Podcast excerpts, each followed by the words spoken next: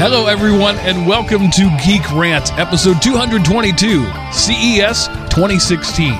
Recorded January 10th, 2016, and brought to you by Element OP Productions. ElementOP.com. Welcome back, ladies and gentlemen, to the show that used to be about Linux but wasn't really about Linux, but now it's about geeks who rant. I am Geek, and hear me rant. Geek. Um, we uh, we're we're happy to be back with you for our second show of the year, our second show of this episode of this podcast that starts out with 221. Wow. The, the, the, the what a tangled web we weave when first we practice to rebrand. Um, That's a Yay, new number. pox. My name is Mark, also known as the Sultan of the Soapbox, and I am your host for this uh, extravaganza. And joining me this week for the first time in like seven years is Chris, the Command Line Godfather Neves, along with Seth, the Gooey Kid Anderson. Hello, gentlemen. Seven years. I wasn't gone that long, but I know it felt like it. I'm sure. Yeah, yeah. Well, you know, absence makes the heart grow fonder and all that. So Yeah, don't Time. lie. time flies when we're having fun. Um, I, I don't know. Well, we're glad to have you back. Oh, Sultan. Uh, oh, uh, wait, I'm the Sultan. Oh, uh, uh, Command Line Godfather. You were with you us go. in, in ghostly presence, a la Ebenezer Scrooge, uh, for our uh, last episode of the year with uh, your take on GNOME 3. Um, Yep. uh, so you, you haven't been completely gone, just just gone from our absence, and and also back after I wish I'd looked it up three or four months. Uh, Miles Wakeham is joining us again. Hey, Miles, Hello, everybody. and uh, Welcome back, Miles. Thank you very much. Glad to be back. Miles is your your favorite Phoenix Australian. Um, Yeah, there's not many of us. We're a dying breed.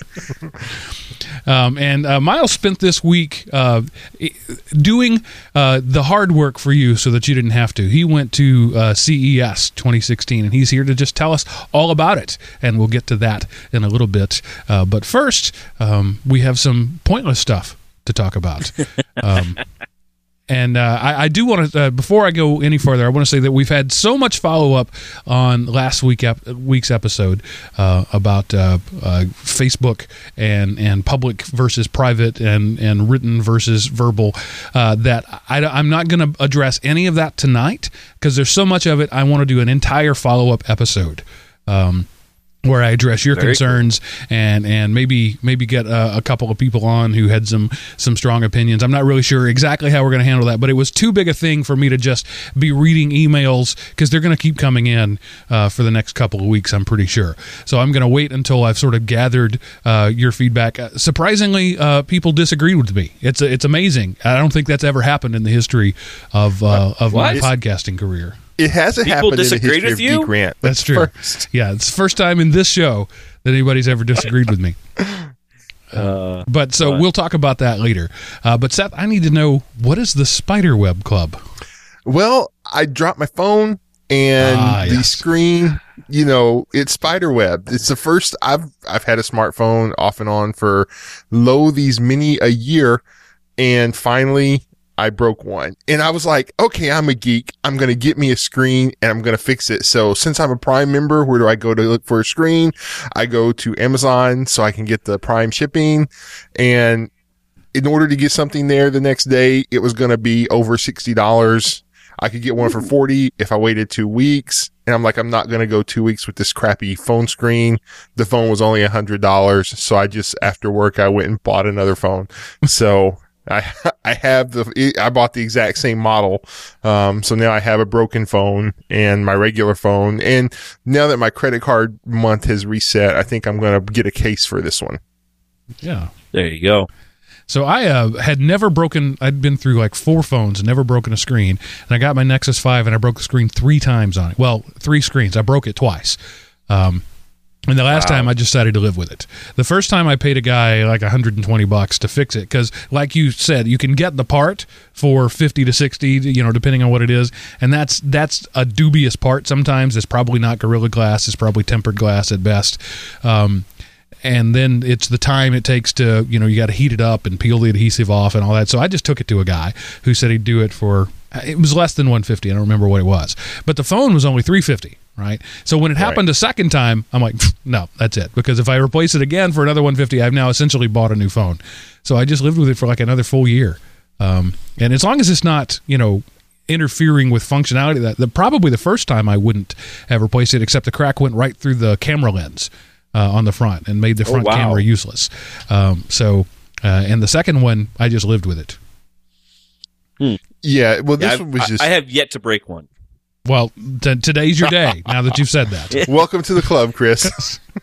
So- Knock on wood. Next week, Chris will come in here and, and show us his broken phone. There's a chance. It, be, uh, it might be on purpose though, because I might have thrown my work phone. Does that count? Sure, as far as I'm concerned, Okay. it does. what about you, Miles? You ever broken a phone screen? You know, out of my family, I'm the only one who hasn't, and yet my daughter has, and my wife has. It's just, for some reason, I've always drawn the lucky straw.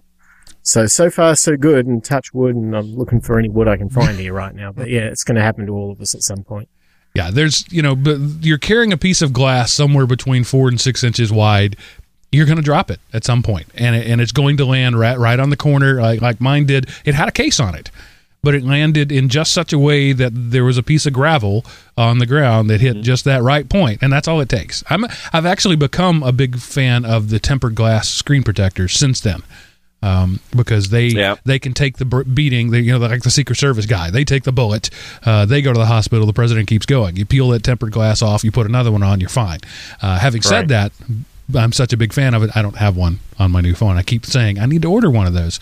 If only there was some place I could get one in a couple of days with no Yeah. with no shipping, You know, you know, uh, elementop.com slash Amazon, something Yeah, like that. that- something like that. I bought one for my for my daughter's phone, um, and she uh, let a friend of hers use the phone. And the friend said, "What is this?" Peeled it off, then got a big fingerprint on the ba- bottom, and then put it back on. And now there's nothing but a big smudge right in the middle of it. So essentially, it had to come off. It was it was unusable. So yay, middle school friend.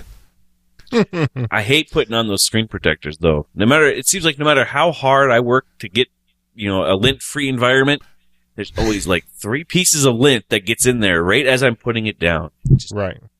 Yeah. And I hate it. And you have some complaints about the Google Now launcher. I, I see. Yeah, actually, this kind of blew me away. Um, for those that don't know, and for those that don't remember, uh, I have an HTC M8. I love the phone. It's been a great phone. Uh, it's starting to get a little long in the tooth, so it's going to be replaced soon. But I've been running the Google Now launcher for pretty much the entire life of the phone. And then just the other day, uh, it just got to the point where I was rebooting the phone three or four times a day because it would lock up. And I was just like, this is ridiculous. I can't, this is not functionable. You know, I, I need to find something else. So I was like, well, let's try the stock launcher. Went back to eight, the Sense UI. Wow, that's a pile of garbage. But I was like, all right, Nova seems to be the the granddaddy of everybody. Let's try Nova. And man, Nova has turned my phone back into a speedy little demon again. Awesome. Uh, I don't know why Google Now all of a sudden just started chugging it down, but uh, yeah, the second I pulled Google the Google Now launcher off, my phone instantly started reacting and going almost all day without a reboot. So I don't know. It's it's still sad that you said almost all day. That like the huge improvement is you can almost use your phone. I can almost use it almost all day. Um, before you know, like well, you know, you, you, if you're going from four reboots to one, that's livable. Right. I can understand that. You know, kick the phone off before I go climb in the car, and who cares? But four times a day was a little rough. So darn you, Google Now launcher. I'm a big fan of the Google Now Launcher. I know other people uh, don't like it, but I I've run it again. I've had Nexus phones for the last uh, several. In fact, all but one phone I've I've had. This one is as close to a Nexus as you can get. The uh, the uh, uh, Moto X Pure. Uh, so I really like it, but again, I've I've run phones designed for it, and you you Exactly. ad hoc'd it. So I'm curious to find out when I get my Pure here in a couple of months. Will that change? Well, can I go back to the Now? Because I miss it. I miss the Google Now slide over. My wife's One Plus One got an update this weekend, and after the update, it said, "Hey, would you like to try Cortana?" I don't know what's up with that. Uh, Wow. so there's some sort of deal happened there. Yeah, I was reading about that. Um, I didn't include it in any of the tech stories this week, but a lot of people are saying that they're getting like Microsoft results now whenever they search. Hmm. So Huh. That kind of goes par for the course, though. Microsoft seems to always weasel in one way or another. Uh, it may be time to to to root the, and ROM that phone. I've I've never, you know, it's been stock. She's enjoyed it that way, but uh, you know, if they're going to start doing that kind of garbage, uh yeah, but what would you go back to? Would you bring it all the way back to because the One Plus One is that's is that running the oxygen, or is that running Well, cyanogen? it's cyanogen mod. Uh, it's not. Uh, It's the original. ox- yeah. So I would probably just go straight to uh, AOSP and straight Android there you go. because uh, the original cyanogen mod was AOSP plus a few things, and they've really started crapping it up lately. Uh, maybe that's their plan to get people to buy new phones is release updates that make their old phones terrible. no, they want to give Android a bad name, so you'll give uh, Windows Mobile a try. That's probably their plan. That that's another one. Oh. I saw one in the wild the other day, a Windows Phone. I was shocked. Yeah. Wa- was it wild or were you in a zoo setting? That's uh, I, it was wild. It was actually I was at work, and my work is currently a, an Apple haven, and it drives me nuts. But yeah, there was one of the one of my electricians whipped out a Windows mobile phone, and I was just surprised when I saw it. I'm like, I don't see that phone Right. ever. And he says he loves it. He'll never buy another phone ever again, unless it's another hmm. Windows phone. Hmm. good for him, I guess. I, it, I, I think it really there's parity. We've talked about this before. Whatever you like, you like. Um, and if Apple's your your thing, then Apple it is. Uh, you know, I'm I, I'm stuck in the Google environment. I'm happy to be stuck. I I enjoy being in the Google environment. So You I'll always have Android. in I- the Google yes, environment. right. I I have mainlined that cool. I put a uh, put a chest tube in uh, to save time. uh, How, how's the chest tube versus the drip? The drip is what I got. I like the drip. oh no, the, the full on. I can turn that thing up, and it's it's great. Oh, okay. And so, Seth, you uh, you have been uh, expanding your uh, uh, podcast horizons. I actually saw some some email as a result of that. Yeah. Um, you know, I went to, I was um, listening to another podcast and they talked about this uh, podcast meetup uh, nationwide convention thing. And I was like, oh, that would be cool. So I went there. And of course, you know, it was like too far away and it had just happened. So I was like, well, I can't go to that one. I was like, but surely Dallas, Texas is large enough to have something. So I found meetup.com and they have like a podcast thing. So I joined and the first meeting was this past week. And so I went and I mean, I listened to um, an Amway-esque presentation about how to increase your Twitter footprint, and he gave lots of good suggestions on how to do it. But I, I wanted to say, what's the point of having, you know, being like in the top 10 most followed people in Dallas? How do you monetize that? You come out to groups and sell your book. Uh, but you know, so I don't know. It was cool to go and I met some people and, um, I, I'll go back again. And, you know, and I said, oh yeah, we've been doing a podcast almost five years, over 200 episodes. They were like, wow, really? So, you know, we've been at it a while and nobody's ever heard of us, but we're doing good work. Right. So You know that you ask how do you monetize that? Twitter doesn't know the answer to that. They haven't figured out how to monetize Twitter followers yet. yeah, I don't, think, I don't think it's possible personally because people are going to unfollow you the second you try. I think. But you know, um, I went back and I did. Um, well, I, I told this last week. I re-enabled Twitter to reach out to somebody about my refund for my Holo tablet, and I haven't heard back yet. So All right. Well, uh, that's it for the the inanity. And as I said, we're not going to have any listener feedback because I'm I'm storing all that. All the listener feedback I got was about last week's show. There wasn't anything about anything else yet. Um, I, one of them, I'm I'm just going to say, it began with the words "bless your heart." And if you're from the South, you know that that Wow. translate as "you're so dumb." Um, bless your heart. So, uh, you know, I- I know two things about that person immediately. One, they're Southern, and two, uh, they're feeling sorry for me at that moment. Mark, bless your heart. Um, it's it's you can say anything you want to about somebody in the South. You can insult them any any way you want, as long as you follow it up with bless their heart, and then it's okay. Yep. So, Miles, tell us about CES. Um, without any prompting, first, just give me your uh, first. Let's ask this: Why did you want to go? Uh, I go every year. Um, this is the second. Actually, this is the second or third. I can't remember now. It it's not the first. It's not the first rodeo. Um, but it's. I I guess uh, for me, I kind of like to try to see the future a little bit, and CES gives you that little opportunity, that very small window to see what other people are thinking for the next twelve months. And so it's a good sort of a January kick you into the year and, and get you motivated on what you want to be, be doing tech wise. Uh, so I used it as a bit of that. It's a bit of motivational, you know, spiritual healing or something to kick the year off. Um, but at the most part, You can really rack up all the, uh, manufacturers they've got to offer. You can really rack up the steps on the Fitbit at CES. Oh, yeah. Yeah. If you've ever, have you, uh, I should ask the question, have you guys been to the Las Vegas, Vegas Convention Center before? No.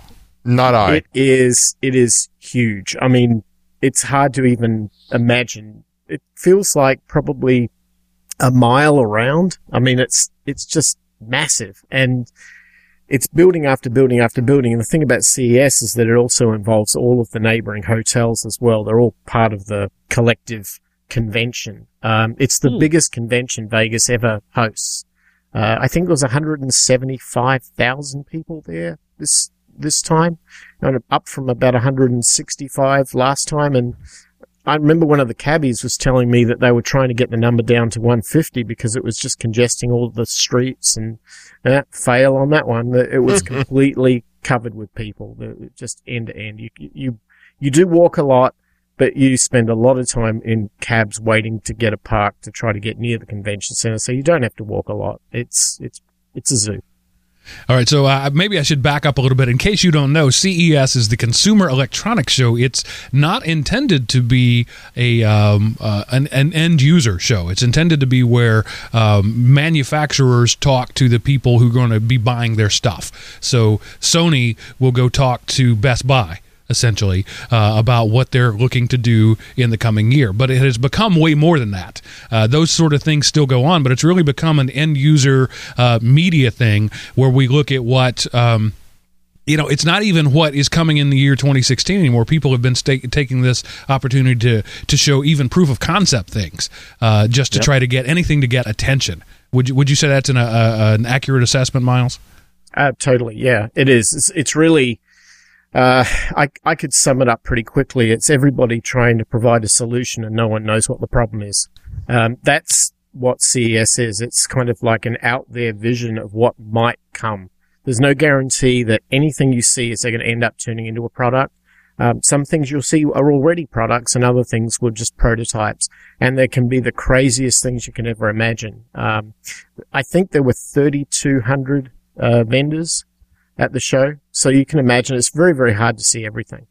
Uh, you go for the big ones because they've got the front of, you know, the best real estate. They'll, they'll be right in your face as you walk through the door. And then, you know, all of the sweet little things that you never expected to find are somewhere in the back and you have to kind of weed through it.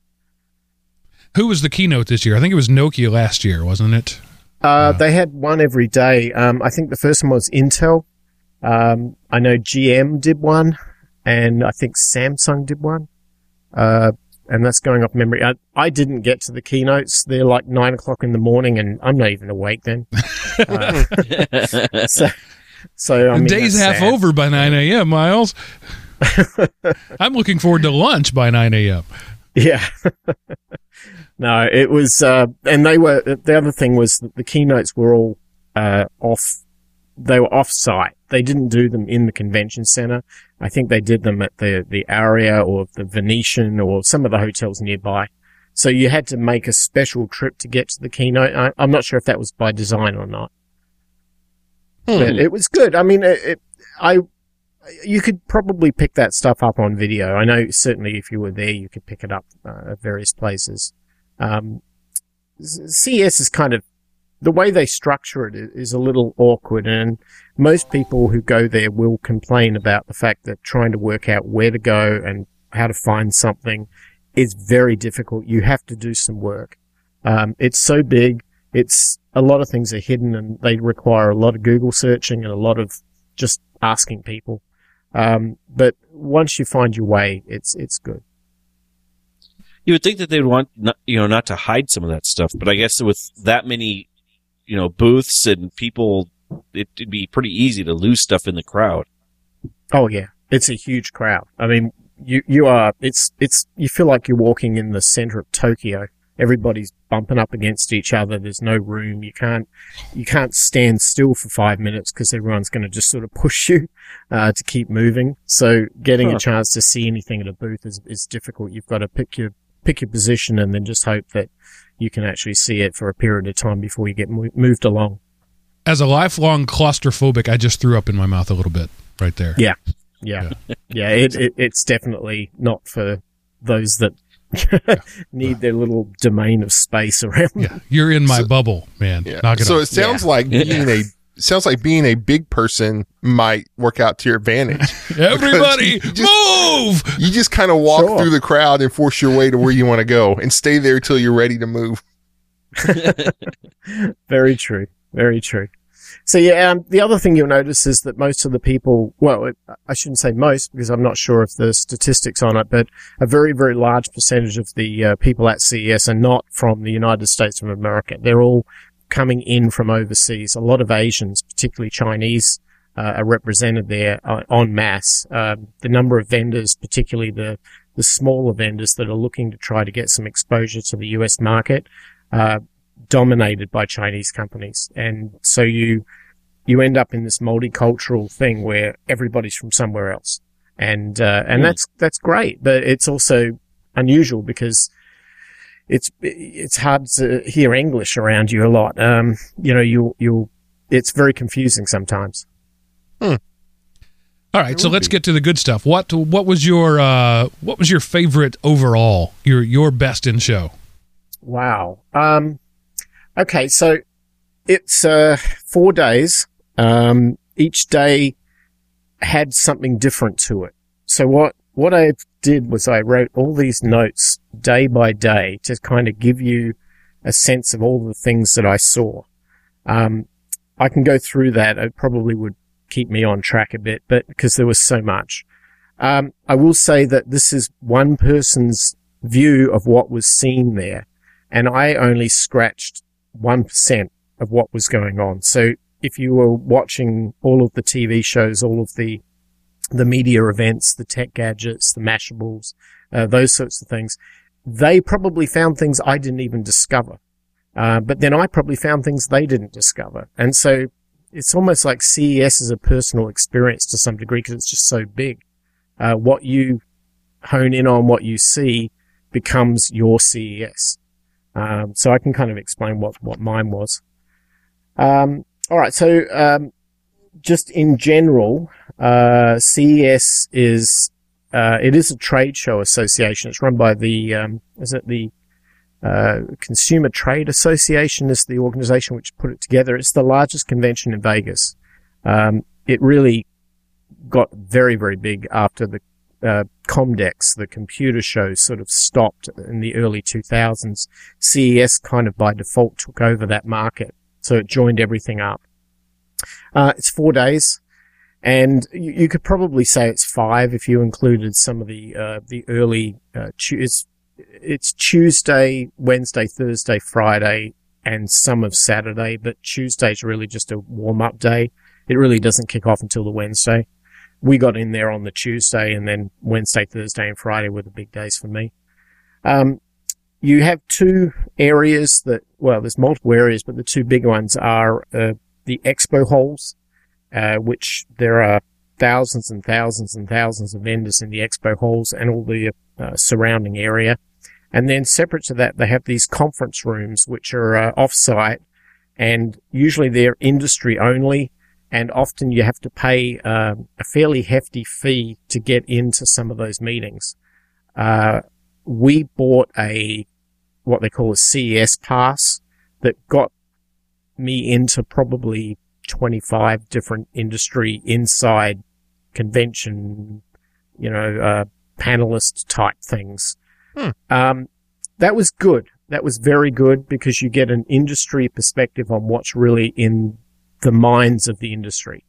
but it's not going to show you that new smartwatch or that new drone or whatever somebody's got in a booth over there somewhere. You're, you're kind of locked away in the panelist thing. So I spent about maybe 30% of my time in that and the rest of the time on the showroom floor. Um, the, the sort of stuff like on day one, the big things that we saw, let me start with, with some of those. Um, LG had a massive, uh, display over there on, uh, OLED, OLED TVs.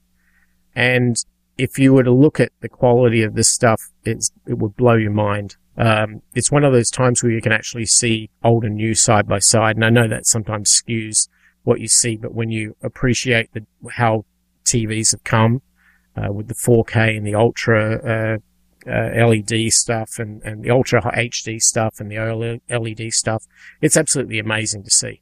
And, um, price wise, this stuff is coming into, you know, the regular sort of consumer price for a TV range.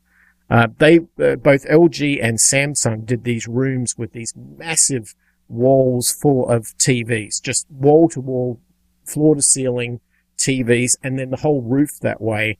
And these, uh, displays which were moving that would move across the entire wall and up into the ceiling. So they would make like a, like an aquarium and you felt like you were inside the aquarium. Everything around you was just blue water and fish swimming by up to the side of you, all around you. Absolutely amazing. And I think that Samsung and LG are trying to outdo each other in this space, uh, but they're the big players. Sony, they tried not so much, um, not so effective. But uh, LG and Samsung pretty much stole the show when it came to TVs, particularly in the in the uh, Ultra HD and 4K space. Um, so that was pretty noteworthy. So OLED made its debut at, at CES. Uh, at least I, the my I first became aware of it uh, at CES probably 2009 or 10 uh, Yes, a while yeah. back, and now many many smartphones have OLEDs in them. Uh, they're still a little expensive for the large phones, uh, but these guys are trying to to to make that not the case. Um, just you know to fulfill my role as, as chief educator here. OLED is an organic light emitting diode. It's not even a diode, really. It's uh, uh, most uh, LEDs today, or all LEDs, are crystals, uh, natural rocks that they dig out of the ground, and not every rock can l- emit light when uh, light when electricity goes through it, and it's kind of a a shot in the dark, whether it will or not. So you have to mine tons of these crystals to get what you want. Um, uh, OLEDs, you you actually grow your own uh, substrate. I don't even want to use the word crystal, uh, and that lets you do things like make flexible screens where you can fold up your, your screen and put it away. So it's uh, it's a great technology, and unlike other uh, like LCD, so a typical um, LCD or LED screen would have a backlight behind it. Uh, OLEDs uh, don't have a backlight; they are the light. So when they're off, they're off. So it's true black, and it's the only screen right now that can give you absolute true black, and that is important. You know, it's not important in my living room where there's windows open and kids running back and forth. Uh, but if you're in a home theater environment and it's actually dark and you want to see um, the the film as the filmmaker intended, that's a big deal. So that's what these guys are are really trying to hawk right now. Uh, that and uh, uh, compo- combined with 4K, you can really get a truly immersive experience that Miles is talking about. Yeah, you're absolutely right. I mean, when it, when you see a TV where black is truly black because there's no light there, it makes all the colors around it or the, the rest of it just come alive. And it's absolutely outstanding to, to look at. Um, and I think this is the future. We're going to see this as just the norm in everybody's TVs coming forward. The, the thing that's holding it back a little bit right now is the content providers. Um, 4K content in its true sense is a lot of bandwidth. It's a lot of uh, rework. Um, I sat in on a panelist uh, discussion about what the costs were, for example, to put uh, TV cameras and broadcast studios at, for example, like an NFL game in true 4K, as opposed to doing it uh, just in HD. And it's it's significant. I mean, they're talking five times cost and and that means that for all the production companies they're out there going to have to buy new equipment and invest in all of the production capabilities to be able to support the media just so that we can go down and use the greatest TVs that we see in Best Buy or whatever. Uh, so there's a barrier to entry that's on the back end. It's not so much on the front end for us. Uh, bandwidth certainly is always an issue, but we seem to be making some progress with that. But uh, definitely production is a big issue. Um, I did sit into a discussion with uh, Sony Pictures, who were talking about the fact that all of the older films that they have on, uh, uh, you know, in their catalog, uh, would be much easier to do true 4K versions because anything that was shot on film tends to skew very, very well towards that sort of resolution of, of image. Um, any of the newer digital uh, produced content, not so much. Um, it's much easier to take film and move to 4K than it is to take digital that was never, you know, recorded at 4K and move it forward. They have to upscale. Um, the upscaling's good, but it's not as perfect as as a film conversion. So, um, yeah, I, I kind of look at it and think maybe we're a couple of years away still. But for somebody who's looking to buy a new TV, I can't see that you'd go too far wrong with any of the 4K models out there right now. And of course, uh, people are now pushing 8K because 4 is not good enough. Um, Right. And, and just a you know 480p uh, is was the DVD that was that changed the world. So uh, before that, in the VHS world, it was even less than 480 pixels sometimes. But in the DVD world, you got 480p for uh, progressive, meaning it scans the entire image uh, so many times a second instead of uh, interleaved, uh, and then 1080p or with a brief stopover between at 720 uh, became the high def standard. Um, and so between 480 and and uh, 1080 was you know two and a half times the the bandwidth, and now between uh, 1080 and 4K, as the name implies, is four times the bandwidth, and then 8K is 16 times the bandwidth. So this uh, it's not just the internet bandwidth, right? It's not just getting it to your home, but it's the actual cables themselves uh, having to push that kind of bandwidth. Uh, HDMI spec has to be uh, bumped up, and, and had to be. It has been since then to handle 4 and 8K. So it's it's not just a thing of adding more pixels. Uh, also, every pixel you got to light up, you got to have a processor that can handle that. So everything has to get bigger to scale up like that. Right. Right. Yep. So TVs are obviously a big thing at CES, but um, obviously there's a lot more that that was there. Um, I I tried to to do this sort of like step back, take almost like a thousand foot view at what was going on in CES to try and get a, a trend of of themes that um, that represented the overall sort of theme of the show. Um, there really wasn't that much of a general theme this year. It was more of what we saw last year, but just you know amped up a little bit. Um, the things that were noteworthy, uh, automotive tech, uh, particularly autonomous vehicles, um, very much uh, active this year more than last year. Last year, BMW showed some stuff. Um, this year, it seemed like everybody had some sort of an autonomous vehicle or a strategy towards an autonomous vehicle. Um, there was a whole section of the conference devoted to auto tech. Uh, probably the thing that was most noticeable was, and they did this last year as well, was Mercedes had this concept prototype car that looked, oh, it looked like a spacecraft. I mean, it was amazing. Um, just absolutely streamlined, beautiful, autonomous. I, it just, it, it, you couldn't drive this thing. It was, it was absolutely stunning, but it was science fiction and it was never going to be a product. But you, you know, these guys in Germany are having a good old time coming up with this thing. It was absolutely stunning. Um, and some of the other manufacturers attempted the same sort of thing. Audi had a very big presence, particularly in uh, the uh, sort of hybrids and electric vehicle market. They were trying to show off all of the stuff they had. Um, Kia were actually not showing vehicles as much as they had vehicle-like seats and dashboards and people with Oculus glasses who would, you, you know, if you were just in the crowd, you could go in there and sit in this vehicle, put on this glass and get this VR effect of what the autonomous Kia car was going to look like. I, Uh, I, I just want to interrupt you for just a, for just a moment here. That Mhm. uh, it, it says something about where we are as a society, as a as a as a tech culture, right? That autonomous cars at the Consumer Electronics Show. So you you go back to when I was born, 1972. CES would have been the toaster ovens. Uh, and not even microwaves, right? They would have been talking about clock radios uh, and vacuum cleaners. Uh, those were the kind of consumer electronics they were selling uh, 40 years ago.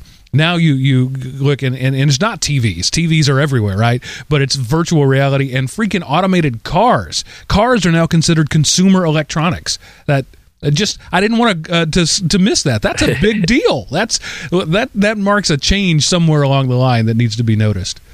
Yeah, you're right. There, there were quite, there, actually, when you say it that way, it does bring up a couple of things which I probably noticed, but didn't even realize. And that was, there was a trend inside of CES to move towards, um, some areas they really hadn't touched on that much before.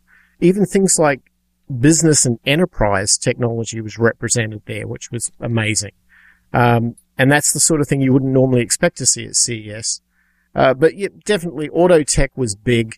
Uh, you know, a lot of the auto tech is stuff that you would expect to see. It's the, the audio systems. It's, um, dash, you know, inbuilt dash stuff with Apple this and Android that in the dash. This is the sort of thing we see in the magazines all the time anyway. I just got to see somebody showing what it looked like. it didn't really look all that different than what you would expect it to. Um, the one thing that was really noteworthy was a lot of virtual reality and augmented reality stuff going on. Lots of that. I mean, Oculus had this massive uh, booth in the center of the South Hall, which was huge. And if you could even get in to see what was going on, it would, it would have been pretty amazing. But they have made a lot of deals with a lot of companies around the periphery where they're selling their technology to another company. And one of those that I did spend some time with was Samsung. Uh, Samsung have this uh, deal with Oculus where they're using their glasses, but you put your Samsung phone in the glass and you sort of close it and put it on, and you're in this entire immersive VR world. And they did. Uh, uh, I was lucky enough to try this out.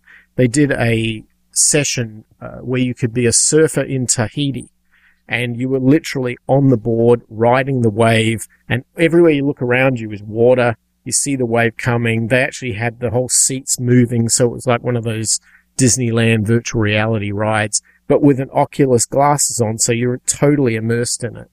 Um, you would think this would be an out of body experience type thing.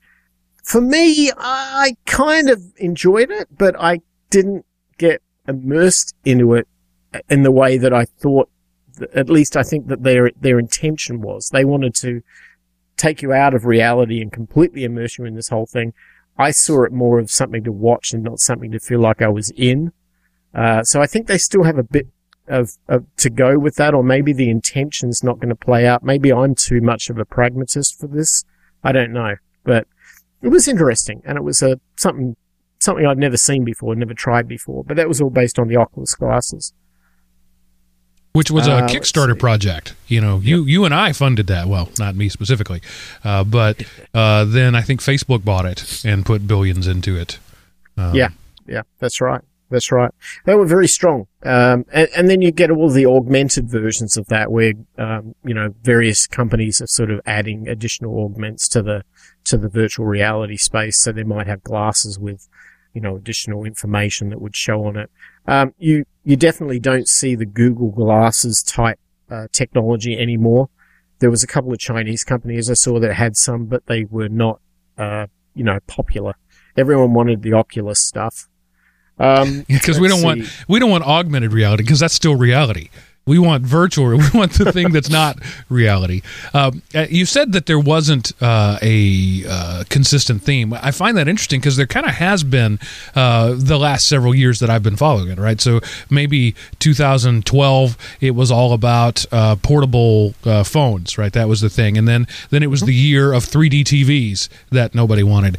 Um, and then last year was really the, the year of the quantified self. Everything, the, the haptic fork that would count how much uh, food you put in your mouth, and the Fitbit was a huge thing there, and all that. And and that there was there were obvious themes, not intentional, just the that the market, the the people who were trying to predict the market were pointing in a certain direction.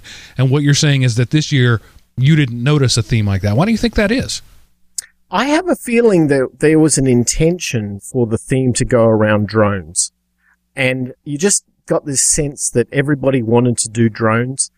And since regulations started to come out last year that would kind of, you know, put the kibosh on the whole drone thing for people, or at least put limits on where they could use it or how far they could fly it or where they could fly it, everyone immediately kind of backed away from the drone space.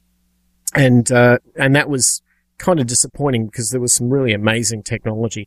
I did see something from Intel, uh, that was amazing. Uh, they have a set of, I guess they're cameras that they put on drones. So you can kind of imagine a drone the size of like one of those uh, Amazon delivery drones that they were throwing around. You know, they're, fa- they're fairly large.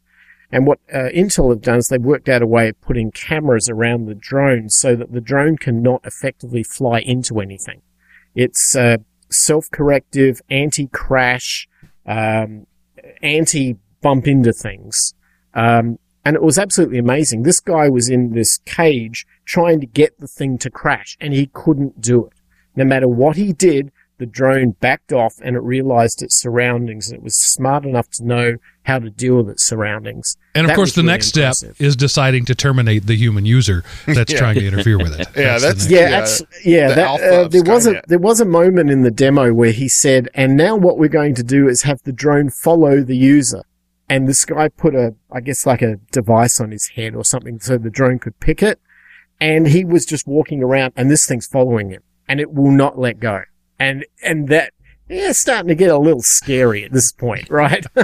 um, but It's, yeah, it's that- only one they've step done till some they mount a gun on amazing that thing.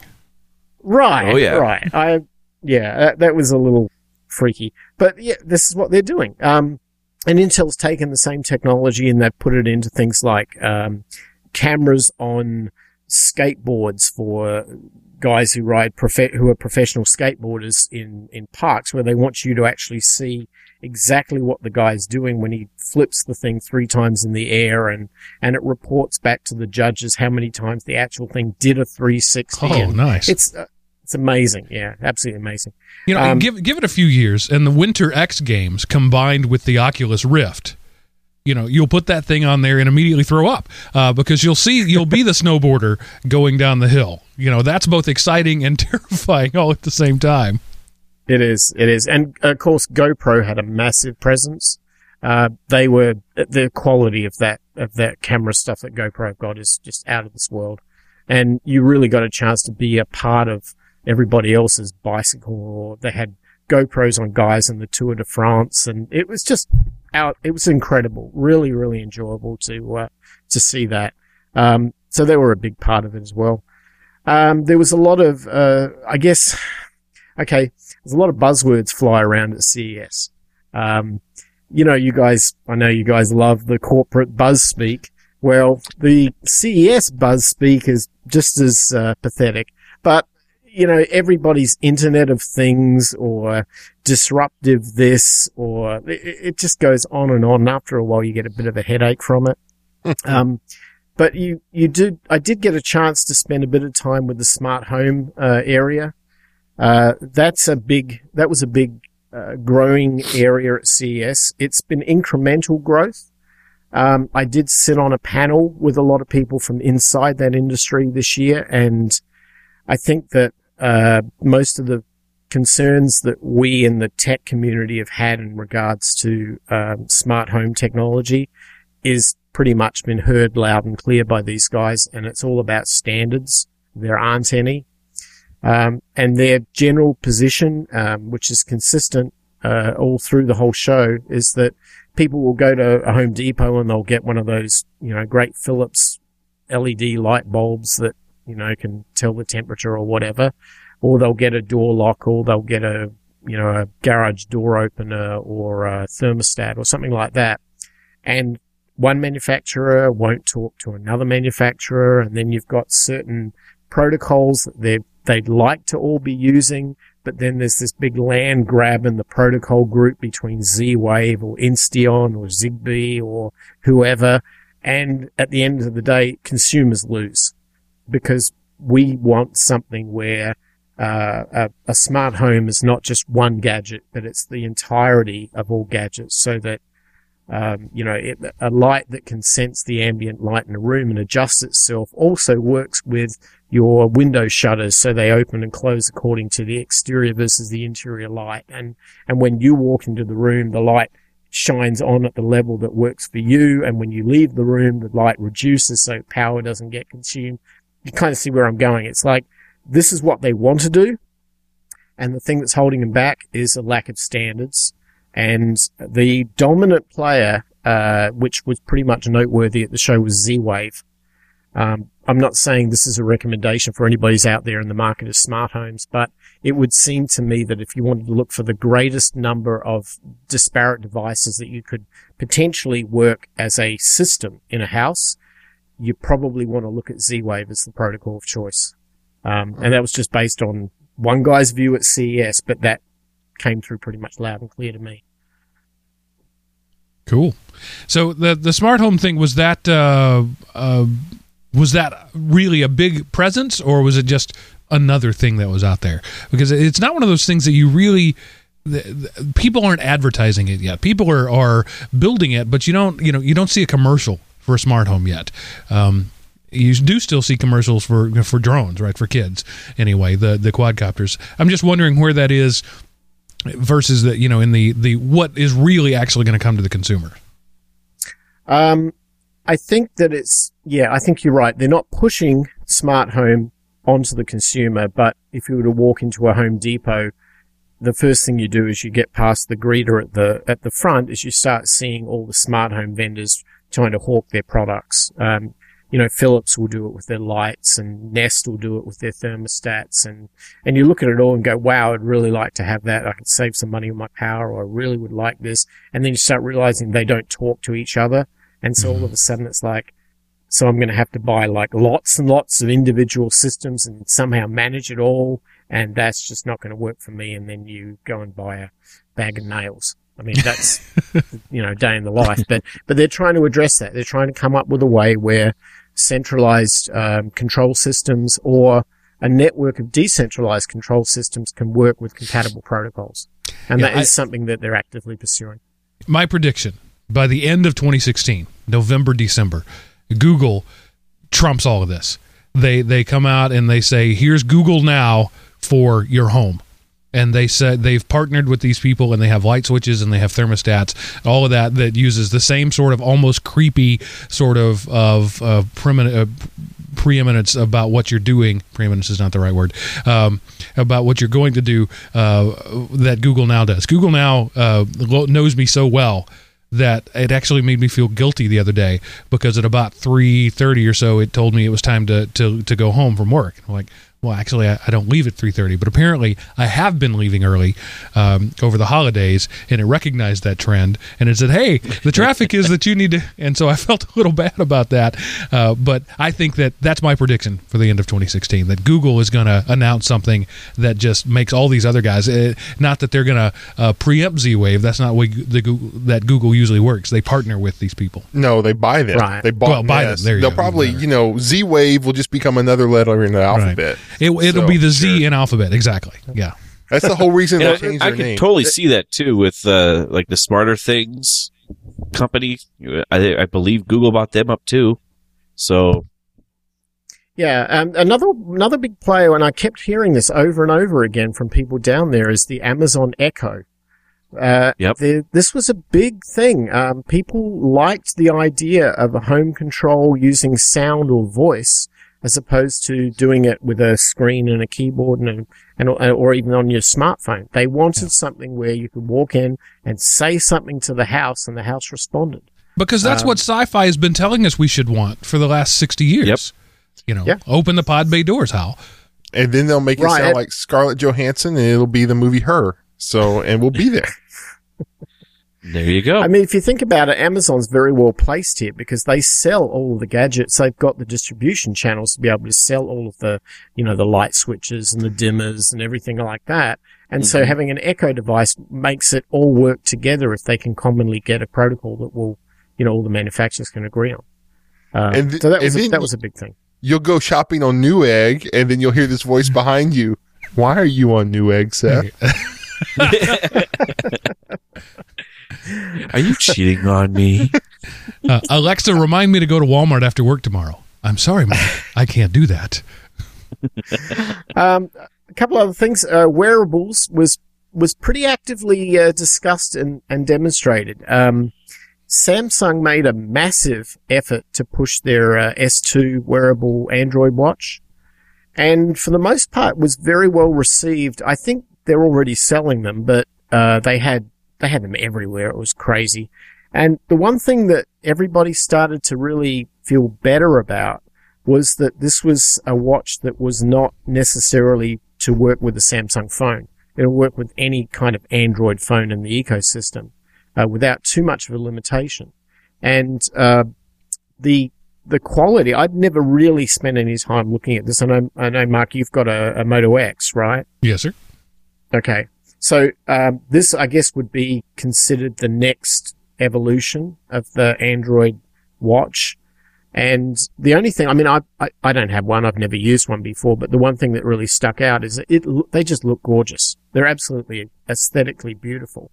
Uh, if you put them side by side, and I, I know the Apple fanboys out there are going to kill me for saying this, but if you put this side by side with an Apple Watch and you didn't know what they were or who made them, 98% of people are going to go and buy that Samsung thing. It just mm. looks nice. Um, and I think that's a big part of this. This is a, it's, it's partially it's technology, but at the same time it's jewelry too. And Samsung got the jewelry part right, in my opinion, from what I saw at least. Yeah, the trick there is is the jewelry is an investment that you make uh, decades, right? If I'm going to spend money on a Seiko or a Citizen or a, a Rolex, I'm going to buy one or two in my lifetime. Uh, but once you throw electronics in there, you got to be buy a new one every 18 months, uh, and I think that's the gulf that we're going to have a hard time getting past. Yeah, um, I saw some absolutely crazy wearable things that, you know, a lot of things you think, oh, there's no way I'd wear that. I mean, could, you know, a lot of it was security devices and, and fitness trackers. Like the Fitbit had a big stand there, which you would expect. Uh, Garmin had a big stand. Um, so that was normal. But one thing I found, which I did not expect to see, um, a company, and I'm going to have to find the name because it, it escapes me right now, but it was a lady who was a startup and she had created a wearable uh, Bluetooth ring for women. And if you can imagine, it's a regular ring, like a, like a wedding ring type thing, but with a big rock on it. And it looked like a big, I don't know, maybe a, uh, you know, just a ruby or something like that. You get them different colors. Apparently it's chargeable. And apparently, uh, you, it links to your phone so that if you tell it to notify you when you get a text message from so and so or a, or this goes on, whatever notification event, the ring starts glowing different colors. Oh. And apparently, yeah, apparently it's the, uh, the ultimate, you know, uh, businesswoman's ring because you can be in a meeting and get notified of something and it might just buzz your finger and start glowing different colors right? And that's the product. so you can imagine one day you'll be sitting in a business meeting somewhere and somebody's got one of these rings on. It starts flashing different colors. Well, you heard, you heard it here first. These things are out there and they're Bluetooth and they're, they're in the market and they're crazy. yeah, I I've can see that though. I know people that would, I know people that buy that right now. I was, yeah. my wife wanted a, uh, a, a fitness tracker for Christmas this year. And as I was looking at the available options, there were some jewelry devices, like a big instead of a, a, black band that you put on your your wrist, there were uh, uh, brooches that you wear around your neck that look like pieces of jewelry. So absolutely, it makes sense that there's there's a, a that fashion electronics market.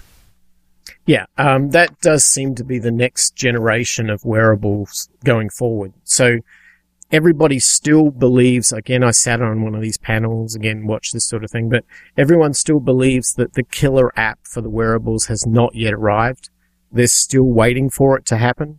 But I think people feel that it's here to stay and they feel that it's a progression and year by year we're going to see it getting better and better and better.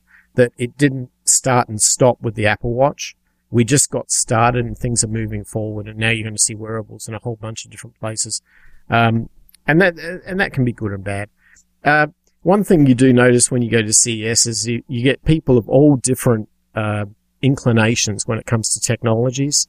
Uh, I was, they had these, uh, American Express put on these kind of lounges at periodic places in the conference, which were not unlike, um, a lounge in, say, an airport, an airport like a, you know, one of those business lounges that you can go into if you have the platinum card or something like that. I happen to luckily have a platinum card, so I got entrance into one of these lounges. So I'm just chilling because it's, it's tiring out there. And I'm sitting there and this lady was talking about a robotic baby seal that she'd discovered. Apparently, a robotic baby seal was made by a company out of Japan and they use it for the elderly as a way to give them something that, you know, they can get an emotional attachment with and, and, you know, they kind of fall in love with the little seal and, and I thought, you know, And then somebody Yeah, comes and clubs it and skins it for a leather coat. well, that didn't come up in conversation, but it apparently it's like fifteen thousand dollars US to buy one of these things. And I thought, well, that's all nifty and interesting, but I think if I was like a senior citizen, I'd probably be happy to pay fifteen thousand dollars for my grandkids to come and visit me, not to have a, a robotic seal, to, you know. Um, but this is this is where it's at. People are inventing the technology before they have identified the social uh, market in which to sell it to, and it's clear that there's a disparity between invention and application, and those that can get those two together, that's your Elon Musk right there. That's the the the you know the solution provider. That's the Steve Jobs right there. The, that they can join the two together, but at any point in time, if you ever want to see the distance between invention and social application, go to CES because it'll be so far apart. Um, and somehow you have to join the dots. Most of the time you come up and go, that'll never work. Right. And then you kind of walk away and you're on to the next booth. And as you mentioned there, you mentioned Jobs, right? The the in throughout history, it's been very few people that were the one guy. Uh, Jobs would have been nothing without Woz. Woz would have been nothing without Jobs. Uh, the two Steves needed each other. Um, you know, Gates uh, Gates needed somebody to tell him to comb his hair. Um, and, and take a shower uh, he, while he was busy inventing. Uh, you know, Edison was was one of those few guys who could be both promoter and inventor. You know, uh, but they're they're rare, right? Elon Musk is, is one of those guys. Um, and and I I, that, that- I love the way you put that there. It's the the gulf between can we do it and should we do it. Right. Or can, it was, would anyone buy it? Right. the I mean, and buy it for reasons of actually having a real life application for it. in Like Google life. Glass. Not because it's some, you know, fad, but because they really have a need. Um, and that's, that's what was, everyone was screaming, looking for the opportunities there. And very few were coming, becoming apparent. But, um, let's see, a few things that were not there, which I expected. Uh, back in 2015, I guess it was the, the year before, uh, there was a large, uh, focus on patent trolls at CES. Um, there were panels about, uh, you know, how to avoid them, how to deal with them, manufacturers losing millions and millions of dollars to settle, you know, patent troll lawsuits and that sort of thing. That was a big, big topic. Nothing this year. Not one. Hmm. I couldn't, nothing at all. And yet, no congressional laws have changed, at least in the United States in regards to that. And yet it's no longer the topic du jour. Interesting though, on the Thursday, which would have been my day two at CES, there was a very large Chinese vendor right up front of uh, the North Hall Expo uh, hall, right next to Intel. The name escapes me. It, it was a very large Chinese company of the size of sort of an Alibaba type type company, but not one that we would probably see on a regular basis. Kind of a, a Huawei sort of company. Um, in the middle of the day, they got raided by the federal marshals. Apparently, I, I was not there to see this. I wish I was, but apparently the federal marshals busted into CES, went straight to this vendor and, and pretty much just confiscated half of their products on the floor because somebody had filed a lawsuit against a patent violation on a hoverboard that had been apparently invented out of San Francisco and these guys had copied and were selling or trying to sell it at CES. Yeah, I've there was in my life an uh, there one. was an over the phone kind of uh pre-warn. I don't remember the the legal word with it, but if you look at the thing they were selling, it was almost the exact same thing. Has this company was at CES a year or two ago with the exact same the one wheel kind of hoverboard thing, and uh, so and of course, they're a lot more expensive because they're made in Americans, you know, at American wage rather than the near slave labor wage, um, in, from China. So that's why they shut them down so fast is because, you know, these are a detriment to our company because they're undercutting our price. Right. And, you know, one could probably make a reasonable case that there were probably thousands of those infringements going on at booths in the back of the expo halls with various companies selling anything from Android TV devices to cell phone rip-offs to drones or quadcopters or whatever. It was going on everywhere. And all of a sudden, I think that they came face to face with the fact that what might be culturally accessible or culturally reasonable in their market was certainly not going to be acceptable at in Las Vegas. And uh, to see that happen was quite eye opening. Um, and I'm sure for them it would be very eye opening. Hmm. But uh, yeah, whereas they don't talk about patent trolls, they actively were showing how they were willing to police, uh, uh, you know, copyright infringement. Um, So, so Miles, that- before you before you go on, we're we're at about an hour now, and, and I don't. I, you probably have another three hours worth of notes. Um, so uh, let me ask you this. I think this question will will sort of sum up uh, the question that I asked at the beginning. What was your favorite thing? Um, what are you going to spend your hard earned money on next year? That the thing that you saw, you're like, oh, I got to have this. Okay, well, this is going to come across a little strange because it's not the sort of thing you will see at CES, but I can tell you what the ultimate CES experience was for me because it was happened to be the last thing that I did. And so that would probably be a good wrap up. So it was literally ultimate. Yeah, um, and it was very unusual and not something you would ever expect at CES. So what happens at CES is you have the opportunity to sign up for these kind of sub CESs that occur at different hotels that are away from the uh, conference uh, area. And I signed up for one uh, called the Digital Money Forum. And it was hosted by MasterCard. And you think, oh, how boring is that going to be, right? We're going to talk about credit cards. Whoopee. Um, well, I went there because I had a slightly different uh, interest. I'm um, a self-confessed Bitcoin evangelist. I have been for many years. And uh, one of the things that was very interesting about this forum was that it demonstrated the old laws and the old thinking of banking, and also had about 50% of it was the new cryptocurrency uh, Bitcoin methods.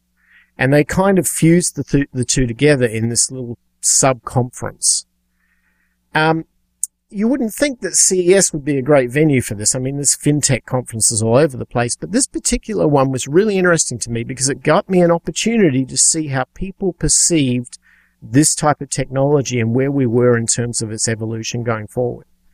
Um, the thing that was really interesting about it was that I got a chance to see an entire uh, set of very, very good presenters show the history of money and what they were talking about in regards to CES was how people were creating gadgets that would effectively take money. And I'm not talking from a security point of view. I'm talking about somebody who invents a refrigerator that works out that you're low on milk, but rather than telling you, it's gone and ordered your milk and it's paid for it on your MasterCard and it will be here tomorrow morning before you even realize you're low on milk. Now, conceptually, people like that idea. But when you start dealing with the way that, that money and banking works in today's economy, it's just not going to work.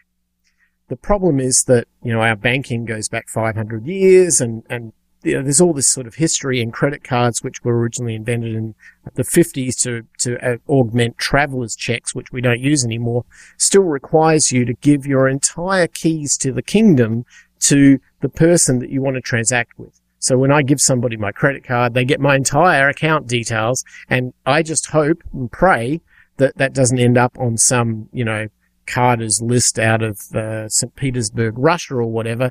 But you know what? It does. We know that. Target, Home Depot, all the hacks that are out there. This is normal. And the problem is conceptually that form of doing business doesn't work in the digital economy. And what happened with this particular conference was we got a chance to actually put together the uh, concept of a true Bitcoin related cryptocurrency as it would play out in regards to consumer electronics. Because in the case of this sort of a purchasing your milk in the refrigerator, which tells you you're running low, if you authorize a certain transaction using a cryptocurrency form, it's safe. The vendors love it. There's no chargebacks. There's no risk. You love it because there's no risk of you having to open your entire bank account to the vendor to fulfill the transaction. And so this entire conference, which went on for about six hours, focused purely on how do we make that happen? So the whole thing kicked off with a presentation by a guy by the name of Halsey Minor.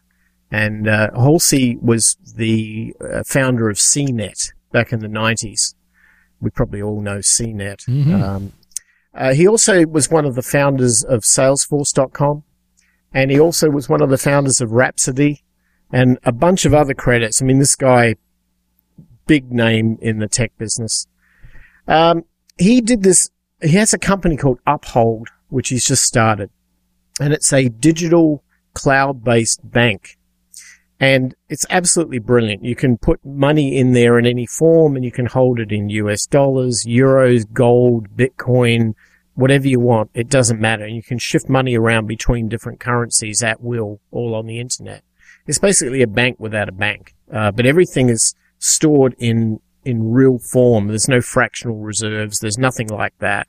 If you buy gold, he has gold ingots. I mean, you have to actually hold the, the, the capital. Um, he did a video that demonstrated, uh, the start of money going all the way back hundreds and hundreds and hundreds of years. I think all the way back to Turkey where it was first formed in a regular acceptable currency form. And he, he went through this trip from London through Switzerland to see all the, the gold in the vaults all the way through to Turkey to show the, the start of where money came from. At the very end of it, you realize he did the whole thing on Bitcoin, which was crazy. In other words, he had made this entire trip back in time to the dawn of money using Bitcoin. And that was crazy. MasterCard saw this whole thing and they had fronted the whole show. They had sponsored the whole thing. And I think it caught them off guard because at the end of the day, for the rest of the session, they were kind of trying to backpedal their relevance into the world. They were trying to say, yeah, but you could buy your milk and your grocery with a credit card and everybody could see immediately that that wasn't going to work. Uh, that that form of technology is too old and it's not going to allow us to move forward in the future. And this entire uh, presentation ended with a guy by uh, I can't remember his name, but he's from a company called uh, Tally Capital, and they're venture capital investors. They're basically kind of futurists, and he was predicting out what the next four, five years in the fintech market would look like, and at the end of him doing this, everybody in the room, there must have been about three, four hundred people in this room. Everybody in this room literally would get up and wanted to go and buy some Bitcoin. Because that was the essence of everything going on at this conference was that it's one thing to go over to the conference halls and see all these great gadgets. But the second any one of these gadgets has to do anything in terms of an economic sense, it has to transact, it has to allow you to buy something or, or enable a retailer to sell you something, it all breaks down based on the way our current uh, market works. And it turns into the whole, if we don't adopt cryptocurrency or this sort of form of currency, we can't make that world happen. And that was kind of really at the end of the day, the summation of the whole CES for me was to come out of that session and go, I get it now. I realize it's one thing to talk about gadgets and phones and wearables and tech and all this sort of thing.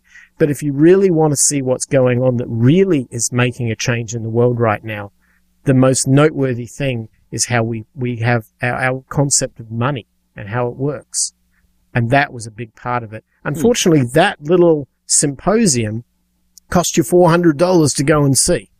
So only people who were the manufacturers and the retailers and the fintech people, the people in the know who have some influence on it, got to see this. It never got in the press. It never gets in the news. I just happened to be one of those guys that was in it. And I think at the end of the day, it was, it was amazing. And you walk away from this thing going, Oh, okay. I know what I'm going to be doing now. I know where I'm going to spend my time. Um, And that's one of the things that I never thought I'd actually come away from CES with. This time it happened. So, just a an opinion question because nobody can answer this question: Is Bitcoin the one, or is Bitcoin the first and not the the final? Well, I think I think the general sense is that the, there are technologies that will come and go, and then there's entrenchment. And I think that Bitcoin's been around for five years now, and it's probably entrenched enough where it's not going away. Um, it was it was interesting to watch the stock market dropping day by day while I was there. I, I, could see each day it was dropping by anything from 190 points to 350 points day after day after day. And you can see a lot of the people from China were not happy mm. with what was going on in the markets. Meanwhile, Bitcoin went up 10%. And I think that people were looking at this going, well, maybe we do have to rethink things. And, and change uh, is very hard. I mean, you know, it's very hard to change habits of thought and what we perceive value and how we transfer value and the concept of, of trust. But it was true. Uh, it was obvious to me that the people in this conference could see that going forward, this was going to become the future. And if they were willing to do that at a conference of CES at that level of magnitude, that sent a very, very strong message. Um, that maybe it's not perfect, but it's better than anything we've got right now. It has been around five years. It's relatively entrenched. Let's just, let's give it a shot. And that was sort of the, the end point of the whole conference for me. Hmm. I first heard of Bitcoin when it was roughly a one for one, one dollar per one Bitcoin.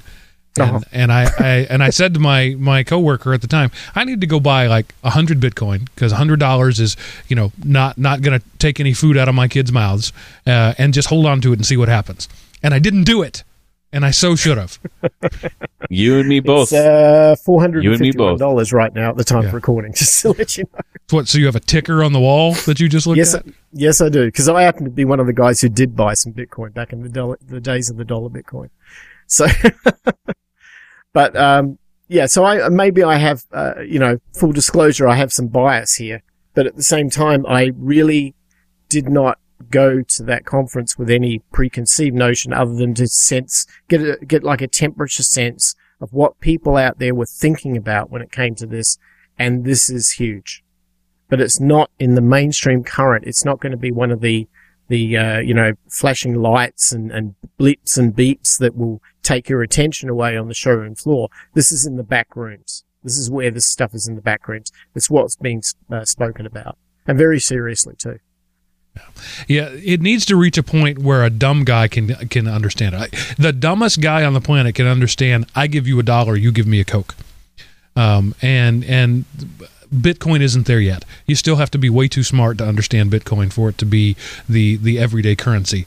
But I can certainly see. I, I think what's I my guess would be it would be the Mastercards and the Visas and the World Banks of the world that are going to get together and synergize that because they're going to take everybody understands credit card um, and everybody understands uh, that I give you a piece of plastic that that has some amount of worth attached to it and you give me something and I think they're going to have to to get on board which they won't because it's exactly the the worst thing for them right now. They, are, are you saying, Mark, they're going to have to invest some capital in this and build a consensus? is, is that what I hear you talking about? need to get everybody on the same page. Okay. Yes, sir. You might well, have to circle back around. We're at an interesting times. point though, because as the technology that we see in all the gadgets and CES are, are moving forward, whenever they come into the point where they touch an economic transaction, that's where it fails because right. we, we can't do it with credit card numbers. The security alone is just killing it off. And, uh, and they know that.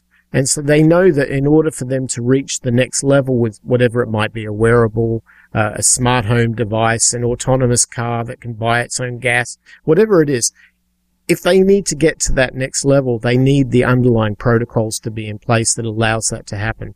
It's much in the same way that it's really hard to have a web browser without HTTP, and and Bitcoin is that sort of HTTP right. protocol. You're right; it's not user friendly yet, uh, but there are so many people out there that are really attempting to make it that, and it's probably inevitable that one day, probably not too far in the future, it will be. Yeah, the And simplest see- thing in the world for bit, to, to make credit cards relevant would be to use a public key pair. Large Prime is my credit card number, and then I have a number. But you'd have to completely reinvent the system to be able to do that. So it, hu- inertia is the most powerful force in the universe. Yeah. Yeah. So that is probably my summary of CES. Um, it was fun. It was exhausting, but it was fun. Well, I'm glad you went, and I'm glad you decided to come back. Miles hit me up like in September or October and said, I'm going to be going to CES. Would you like me to come on the show? And I said, sure. And then promptly forgot about it. And then he sent me an email earlier in the week and said, Hey, I'm going to be home from uh, CES on Saturday. You still want me to come on? And I went, uh, okay. so I, I I apologize for not being more prepared myself. I had not looked at any CES news at all, um, but I thank you for for going and being our man on the street. We really appreciate that. Oh, anytime, you know, count me in. So uh, we're gonna we got time. We really don't have time, but I'm gonna do it anyway for one news story because it ties in so well with what Miles was already talking about, where uh, cars are now consumer electronics. Um, and and Seth has a news story about GM trying to to make themselves more relevant in the world of security. Yeah, we talked, um, brought up a new story a while back. I think it was sometime last year where, um, some company was like, they were like trying to bring lawsuits against people who reported bugs. And so GM has kind of, they've, they've engaged the, the white hat hacker community and said, Hey, we're going to, uh, they've opened up a portal on HackerOne um, which is, you know, where a lot of stuff like, because they recognize we don't know how to run a website where you report bugs. This place does. So we're going to like set up a portal there. And they've set up uh, some rules where if you follow these rules, you know, we won't, you know, we won't sue you for showing our stuff is broken, basically. And, you know, and, and you can follow this link news story, you know, serve, some of them are don't put people in harm, you know, and don't violate criminal law. And, you know, you have to be a U.S. citizen kind of thing. So it's not a uh, bug bounty program yet. But I think something like this will lead to a bug bounty, you know, um, and if the vulnerability is big enough, hey, you might get a car. Although if they're, if they're vulnerable, I don't know if you would want one.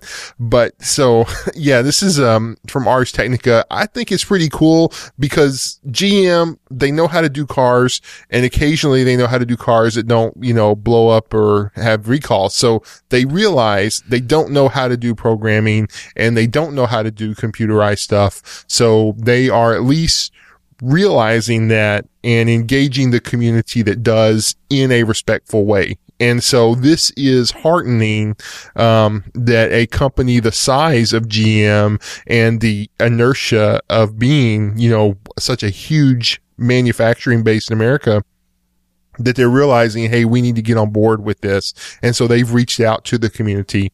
And I thought it was a cool story and I wanted to give them some props for doing that. I, I think that's a great idea. In this, uh, computers, uh, cars are already computers on wheels, Right. and and if we're going to trust those cars to drive us, which I want, I want that very desperately. Um, Yeah, but too. there there is not a company that I pr- trust right now to do that. I don't trust Elon Musk. I don't trust uh, Google yet. I, I want to, but I don't yet, and I sure as heck don't trust GM. Right, because they they have trouble just getting you know fuel injectors right. So I certainly don't trust them with my kids in the back seat. Uh, and I think this is a great way to do this. This is saying you're going to be attacking us anyway. Let's uh, you know the bounty program has worked wonders for Google. Uh, it, it has been a, a, a really good thing for them, uh, and and there's it's a reason Chrome is is one of the most secure browsers because they tell people hack us. We want you to tell us about it. So this I think is a great step forward, and I hope other car manufacturers, not just car manufacturers, I hope other manufacturers across um, uh, product lines uh, take take note of this. Me too. It'd be cool. Excellent color commentary. What else can you say? All right, so I, that's it. That's all we're, we're going to have time for news wise because Miles is such a blabbermouth. No, really, there was just so much.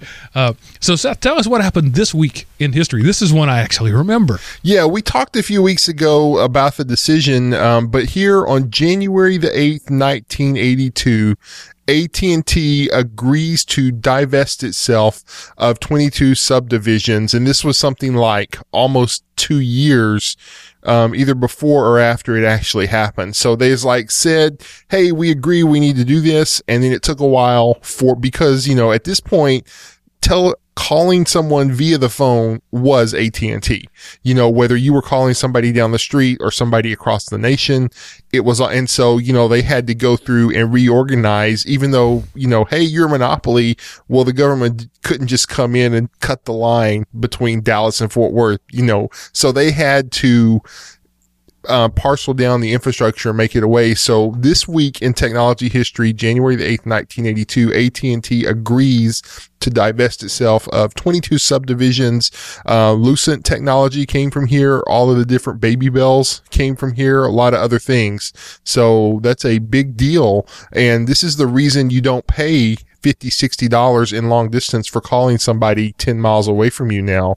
Uh, you can thank this decision and MCI WorldCom. Right. Who pays long distance anymore? When I moved from Texas, I didn't change my number. Why? There's no reason to anymore. Uh, you, 1983, uh, certainly 1981, that would have been unconscionable. Uh, I would have, you know, if anybody wanted to contact me uh, uh, using here in Georgia, if my next door neighbor wanted to call me on a Texas number, would have been, you know, ridiculous. Uh, yeah. I remember sitting out in the car um, because it was a car phone and not a mobile phone uh, at 10 o'clock on a weeknight because nights were free, uh, nights and weekends. You know, uh, this. Uh, this is one of those times when uh, the the government stepping in and breaking uh, something up made everybody better. And you know, you know, I'm a big believer in small and weak governments, but this was a good thing. looking back at it, 40 years later, 30 years later, we can certainly say this this benefited the entire world. Yep. Except AT and T. And that's okay. And and I would I may even make the argument that AT and T came out pretty good on this deal. Yeah, they were eventually bought by um, Southwestern Bell's wireless company Cingular um, bought AT&T and in the process changed their name from Cingular to AT&T because AT&T has been around for so long. Right. Good stuff. The old American Telephone and Telegraph Company. Um, and so, Seth, while you have the floor, what is your show closing spectacular this week? What do you have to lower my productivity, thus make you making you look like a better hiring opportunity? Okay, this is just a stupid website. It is hey.com. It has sound.